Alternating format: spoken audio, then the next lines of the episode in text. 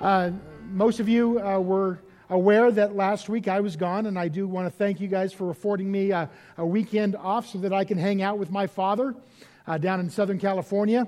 Um, he, he celebrates seventy-eight years old this month, and so it was kind of neat to hang out with him and talk and just to get, uh, you know, spend some time. Plus, uh, I've been a Ram fan since nineteen seventy-seven.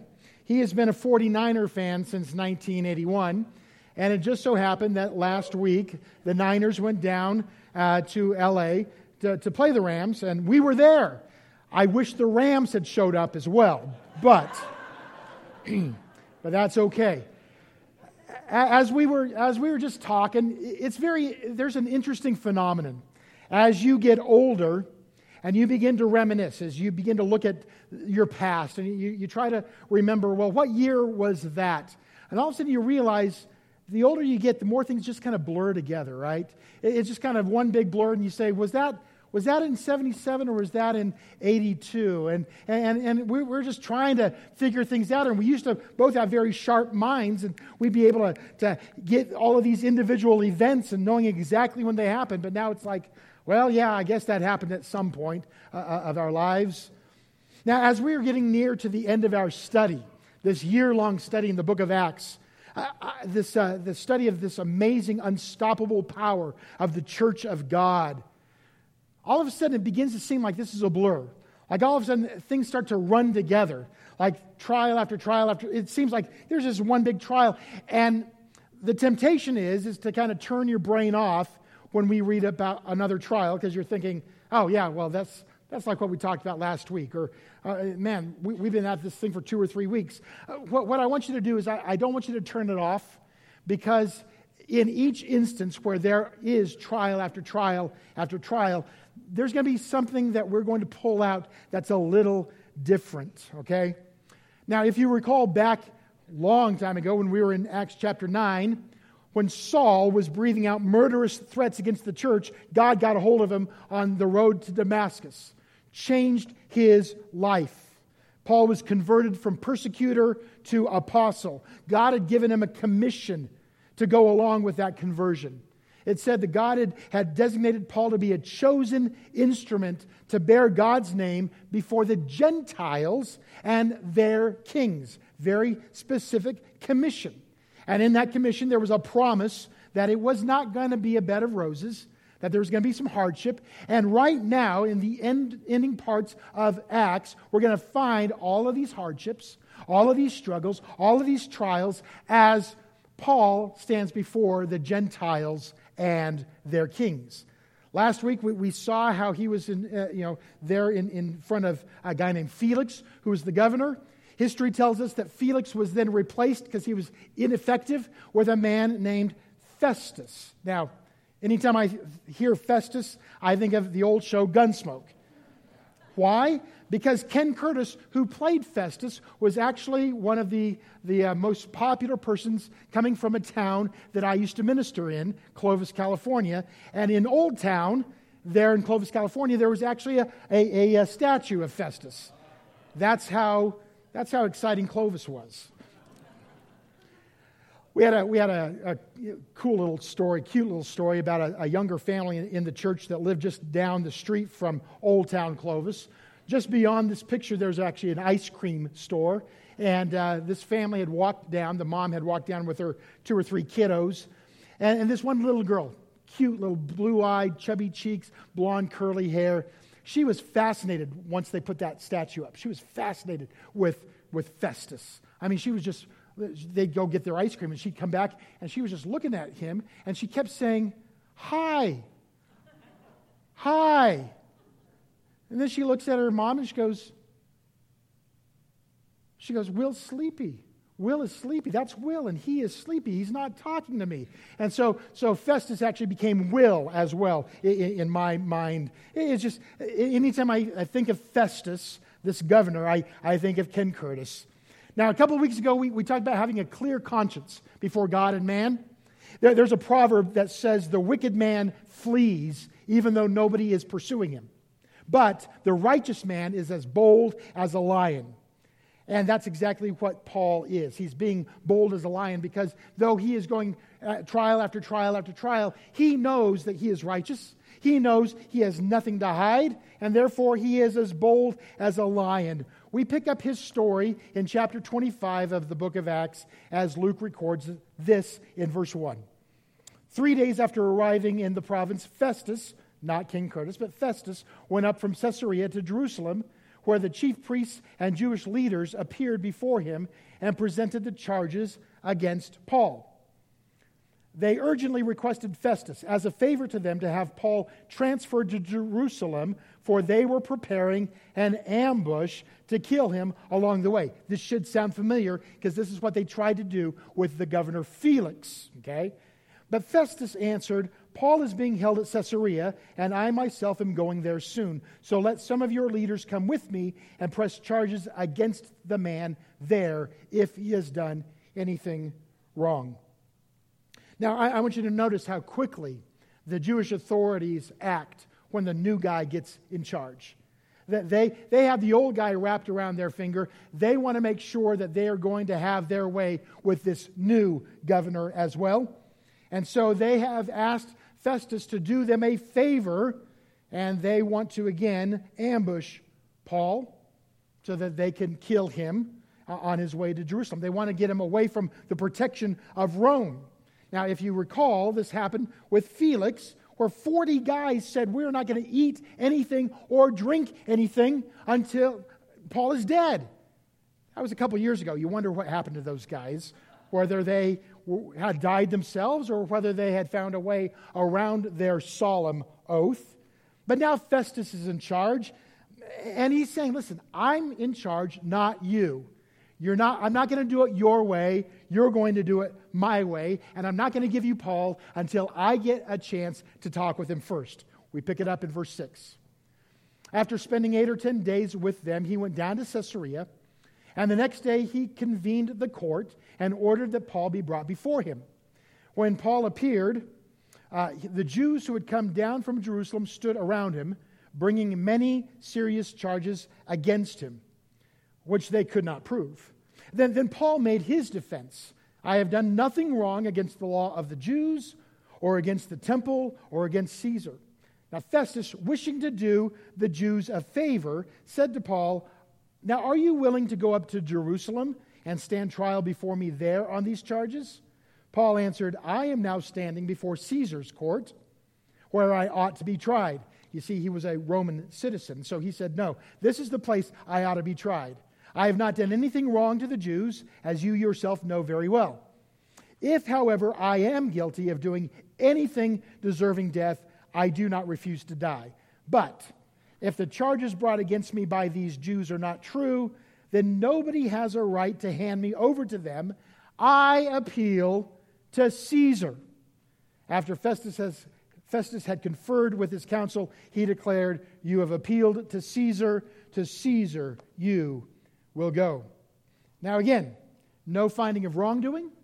Um, there is a plea of innocence, a flat refusal to go to Jerusalem. You get the sense that Paul is saying, "Listen, I'm not going to get a fair trial in Jerusalem." And he pulls the trump card out. "I'm a Roman citizen. Therefore, I appeal to Caesar himself." Now, I want you to understand, pretty smart move, but pretty risky move.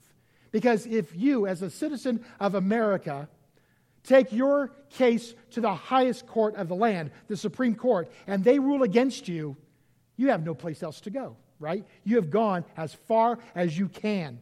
Well, that's exactly what's going on here. By appealing to Caesar, Paul is saying, "Listen, I am putting my life into God's hands and into Caesar's hands. And if Caesar rules against me, guess what? There is no higher court for Paul to go to." So it's a risky move. So Festus now has no choice. It is the law. If somebody, a Roman citizen, appeals to Caesar, well, guess what? God said, "Paul, you're going to go to Rome." Remember that? You're going to go to Rome. Well, guess what? He's going to go to Rome. Oh boy, is he going to go to Rome. And he's going to be there in the highest court. But before he goes, there's an interesting development that happens when Agrippa, who is now the, the latest monarch of the Jews, a figurehead, if you will, shows up to kind of brown nose with the, the new governor. Uh, look at verses thirteen through eighteen. A few days later, King Agrippa and Bernice arrived at Caesarea to pay their respects to Festus. Now, since they were spending many days there, Festus discussed Paul's case with the king. He said, you know, there's a man here whom Felix left as a prisoner. When I went to Jerusalem, the chief priests and the elders of the Jews brought charges against him and asked that he be condemned. I told them that it is not the Roman custom to hand over any man before he has faced his accusers and has had an opportunity to defend himself against their charges. When they came here with me, I did not delay the case, but convened the court the next day and ordered the man to be brought in. When his accusers got up to speak, they did not charge him with any of the crimes that I had expected. You see, as, as Festus was relating this matter to, to Agrippa, he said, I thought that Paul was a political prisoner, but now I'm, I'm out of my element because I realize the charges are not political. The charges are actually uh, of an entirely different nature. Look at verse nineteen. He says this, instead, they had some points of dispute with him about their own religion and about a dead man named Jesus, whom Paul claimed was alive. See, for me, folks, verse nineteen is the crux of the matter today. We're, we're going to find out Festus is at a loss. He doesn't know what to do with the religious case. It's a religious matter. And for Festus, all religions were pretty much the same. When you've grown up in a polytheistic society, that's kind of how you approach it. Well, all roads kind of lead to the same place, don't they? Now let's look at our culture today. Isn't that what a majority of our culture believes today? That, that uh, as, as long as you're not hurting somebody else, your view is as valid as their view. Your religion is as valid as their, uh, as their uh, religion. Paul isn't hurting the Jews. He just believes differently. And isn't everyone entitled to their own opinion? Isn't everybody entitled to their own faith? You start looking at how we live today. You look at America, you look at the West, and you begin to see that, you know, as long as you're sincere in your faith, all faiths are equally valid. For Festus, it was impossible to say who was right, Paul or the Jews. You know, Christian, Jew, huh, Muslim, Buddhist, Hindu, secular humanist, atheist. It's all a matter of personal truth. That's actually what's being shoved down our throat anymore, that you cannot stand for one truth. And even though Festus understands that, as he listens to Paul, as he listens to the Jews, and he, and he hears about the, the resurrection, all of a sudden he realizes that that's something different. There's something different about Paul that's incredibly distinct, something he's never encountered before. And it's there in verse nineteen. He says, the dispute was about a dead man named Jesus, whom Paul claimed to be alive. I have two questions for us today. The first one is this. Is Jesus dead or is Jesus alive? Okay, that's, that's, a, that's a good answer.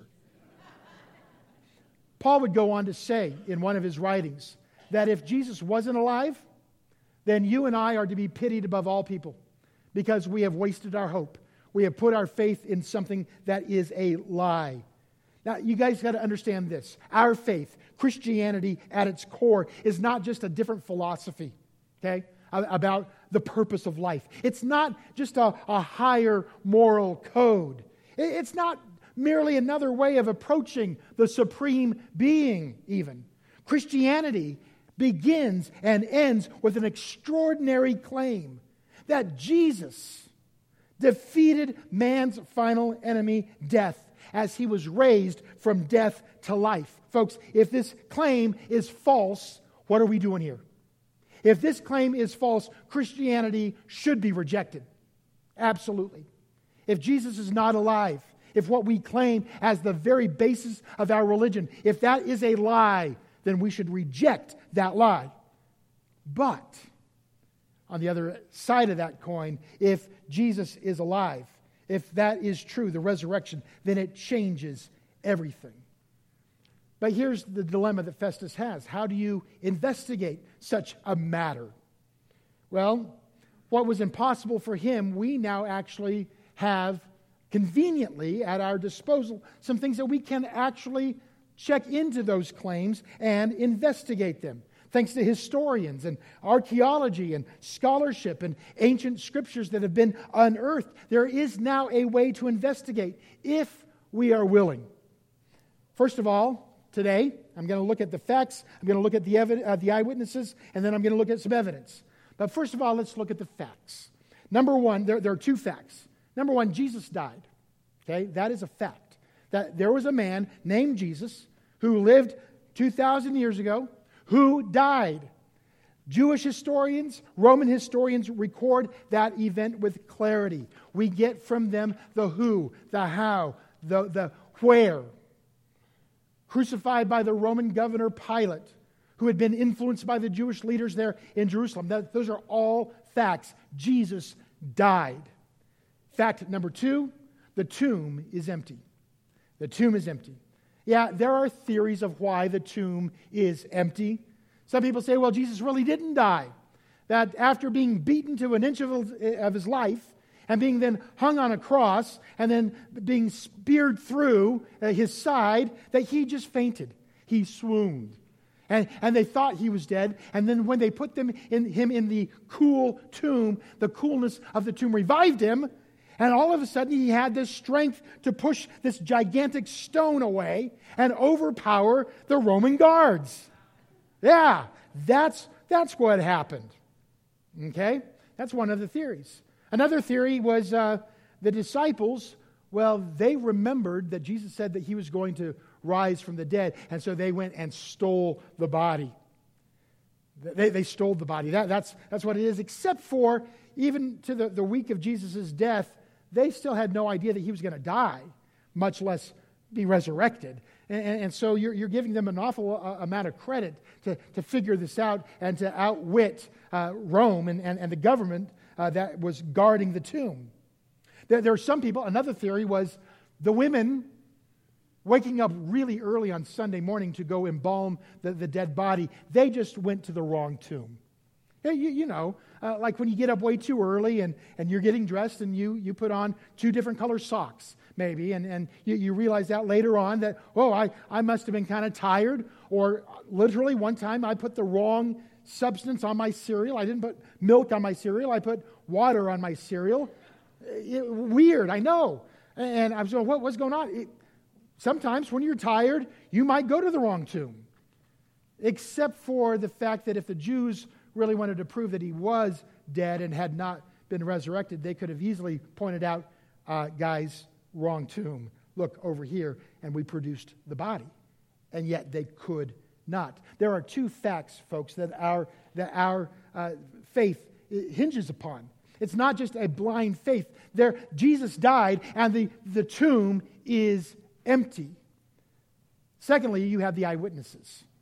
The eyewitnesses, the, the, the women who saw Jesus alive, the disciples who saw Jesus alive. You might say, well, they, they just hallucinated because they wanted that to be true. But then Paul says at one point there were five hundred people at one time. You can't have a mass hallucination of five hundred people seeing the exact same thing. They saw him, five hundred people. For forty days, Jesus showed up and sat with people, talked with people, ate with people.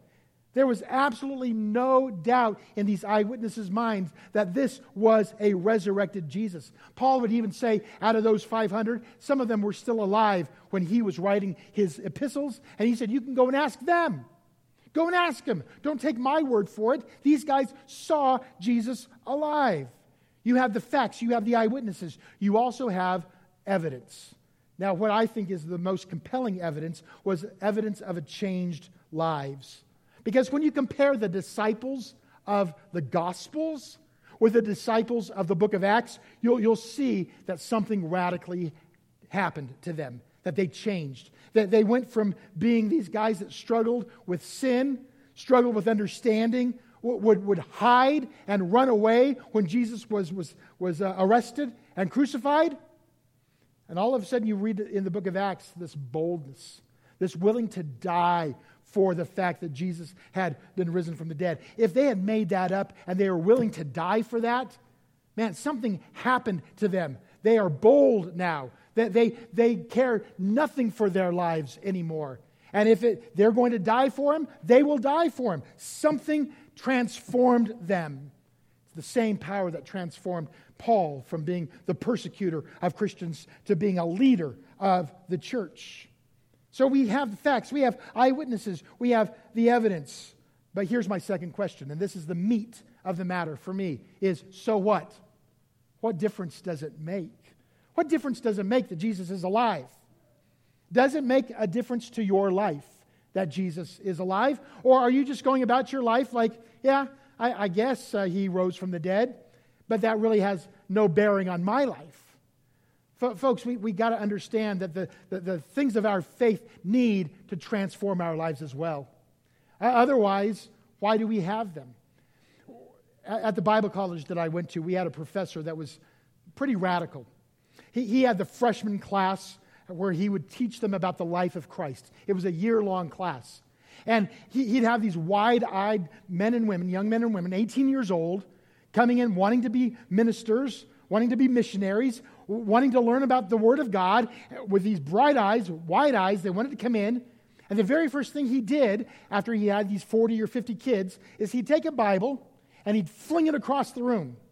And everybody went, oh, like the air pressure in the room just dropped, you know. Everybody goes, oh, you can't do that. He goes, does that bother you? Yes, yes. That bo-. You know, they're, they're just waiting for the, the lightning to come down from the sky. And he goes, that's just...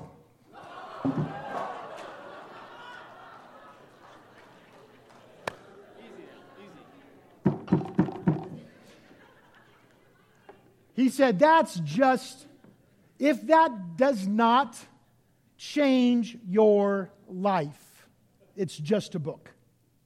Sometimes we worship the Bible as being, oh, this is such sacred. But if this does not apply to you, if this does not change you, then this is just a book. If, if, if Jesus is alive but has not changed you, then it doesn't matter that he's alive. He is alive so that your life will be different. Amen. Thank you. If Jesus is alive, literally everything changes in regards to relationships. Our relationship with God changes. If Jesus is alive, then it means that after he died on the cross like a cursed man, that God actually accepted that sacrifice. He accepted that payment for your sin. So that once Jesus was resurrected, God said, yes, I can forgive these people because that was an acceptable uh, death. That was an acceptable sacrifice. And by Jesus rising from the dead, it showed that God was saying, yes, I will forgive these people because Jesus is alive. What man has sought for for thousands of years, a reconnection with the Creator can happen. That relationship is mended. First Timothy chapter two, there is one God and there is one mediator between God and man, the man Jesus Christ, who gave himself as a ransom for all. What is a mediator? One that brings two parties back together.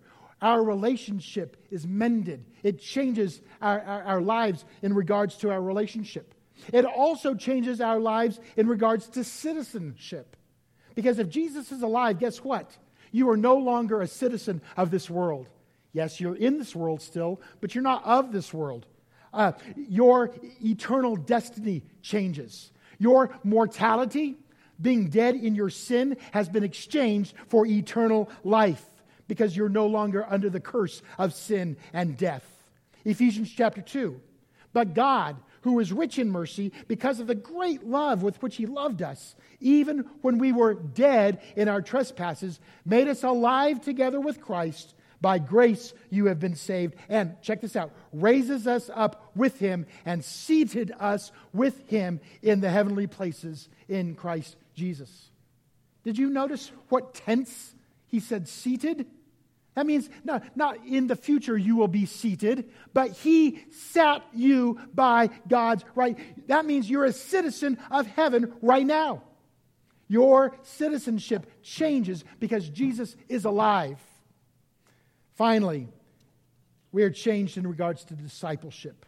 Because if Jesus is alive, then what he promised us has come true. The Holy Spirit is now inside of us, believers, and working inside of us to recreate us into the image of Jesus. And our sin nature begins to take more and more of a back seat to the influence and the power of the Spirit as we commit to keeping in step with the Spirit that wants to change us. Second Corinthians chapter five, therefore, if anyone is in Christ, a living Christ, he is a new creation. The old has passed away, the new has come. Folks, that, that's what it means for Jesus to be alive. That's the so what. We have a living faith in a living Savior.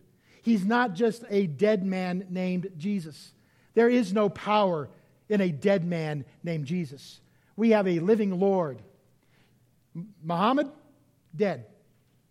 Buddha, dead. Confucius, dead. Every other founder of every other religion, you can go visit their graves today. They are dead. They had no power over sin and death. You go to Jesus' tomb, he ain't there. He is alive. That makes all the difference in the world. I'd invite the worship team to come on up as we uh, conclude our service. We're going to be uh, singing a, a final song. If you need some prayer, we, we'd invite you to come on down during that song, or maybe even after the service. We'll have some people in our prayer room to your left, or just even down here in the front row. You know, I, I love movies. Um, movie came out a long time ago when I was working with young people, and so I took them to see Bill and Ted's Excellent Adventure. Uh, yeah, some, some of you guys know that. I love the opening scene because it introduces Bill and shows his mentality and, and how dumb he is. Because it, the, the, the movie opens up in a classroom. And you hear the teacher saying, "Is that all, Bill?" And now you see Bill. And he's thinking really hard. He goes, um, he's dead? And now you see the teacher, who looks exasperated, who says, "So, Bill, what you're telling me essentially is that Napoleon was a short, dead dude." And Bill responds, "Yeah, that's all he knew about Napoleon, was that he was short and that he was dead." Folks, my prayer for you who are disciples, on, on the path of discipleship, is that Jesus would not just be a short, dead dude to you, that he would actually be the king of your life, a living Lord that is showing you the way to salvation and holiness, as we put our trust and faith in him. For those of you who are still on the fence, you have not yet made Jesus your Lord, you're, you're on the path of discovery or, or doubt, my prayer for you is that what you may once have regarded Christianity as a dead religion or irrelevant to your life, that as you look around this place, as you continue to fellowship with us, as you begin to see the stories of the people in this congregation and other believers around you, that you'll actually see that they are changed. They are changed people. Not perfect, but changed because of the power of Jesus inside of their life. That they have a faith in a living Lord, and you can have that as well. And that maybe one day you would make that decision to cross over from spiritual death to eternal life, to find the fulfillment and the reconnection with your Creator that you have been looking for.